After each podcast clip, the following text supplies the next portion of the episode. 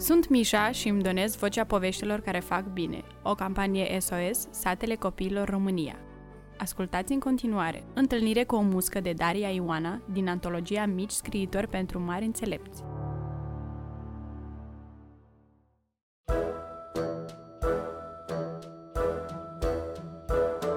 Cum a fost azi la școală? M-a întrebat mama în timp ce luam masa. Plictisitor ca în fiecare zi. M-am săturat să tot învăț. La ce îmi trebuie mie atâta școală? Sper să descoperi într-o zi, a zis mama. Acum că ai terminat de mâncat, du-te la tine în pat, te așteaptă o ora de somn. Nu, urăsc să dorm.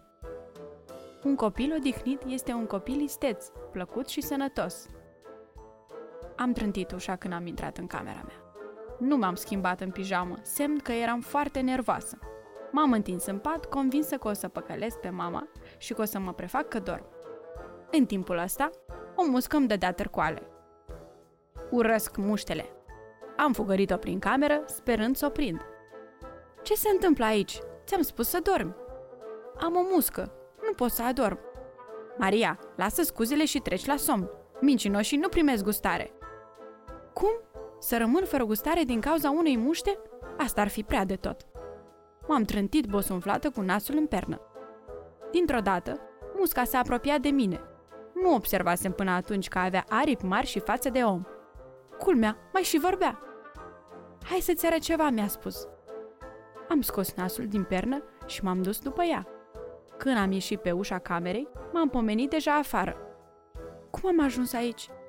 Am văzut că prin fața mea se plimbau încoace și încolo multe creaturi, semănau cu animalele pe care le-am văzut de atâtea ori în cărți, la zoo, în desene animate. Doar că erau diferite. Pisici cu patru urechi se întindeau leneșe la soare, câini cu două cozi săreau și se gudurau. O vulpe cu șase guri vorbea fără oprire în șase limbi diferite. Iepuri cu șapte ochi țopăiau în căutare de hrană. Nu te speria, nu ți-or face niciun rău, a spus musca. Unde e mama mea, am întrebat. Și mi era din ce în ce mai frică. Vino cu mine, o să-ți fiu eu ghidul tău. Musca m-a condus pe un drum cu multă verdeață, unde mai multe animale ciudate stăteau în spatele unui iepure cu barbă lungă. Musca m-a lămurit că așteaptă cu toții să-și cumpere înghețată. Înghețată? Și de ce stau toți după iepurile la bătrân? ce îi mai trebuie lui înghețată? Aici e țara respectului și trebuie să ții cont de cei din jur, chiar dacă sunt mai bătrâni. M-am uitat mirată Niciun animal nu părea deranjat că așteaptă. Am mers în continuare după muscă. În timp ce mergeam, am călcat pe ceva tare și am țipat. Era coada unui șarpe cu o gură imensă și patru perechi de ochi. Șarpele a întors capul spre mine și mi-a zâmbit cu bunătate. Am încremenit, apoi mi-am dat seama că aici toate animalele se simțeau bine. Suntem în țara bunăvoinței. Aici animalele știu să ierte. Să ierte? Când te calcă cineva pe coadă? Puteam să-i o rup. Dar nu i-ai rupt-o și nici nu ți-ai cerut scuze. Așa era. Nu i-am cerut scuze șarpelui la momentul potrivit. Acum era prea târziu. Următoarea țară și ultima era țara cititorilor. Aici toate animalele citeau câte 2000 de cărți pe zi. Când am văzut ce repede citesc, am zis că nu e posibil așa ceva. Musca m-a contrazis. Ba da, aici toate animalele erau liniștite și cu minți. Am mers pe vârfuri ca să nu facă lăcie. De ce tace toată lumea? Animalele de aici sunt înțelepte, Maria. Nu au nevoie de gălăgie ca să se simtă bine. Drumul nostru se termină aici. Sper că ai văzut ce era de văzut.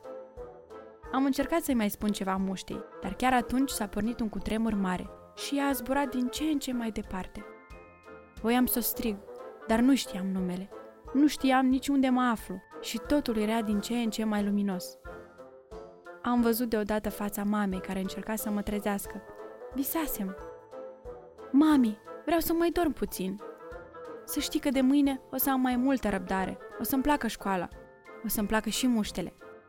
Atunci mama mi-a zâmbit ca șarpele din vis.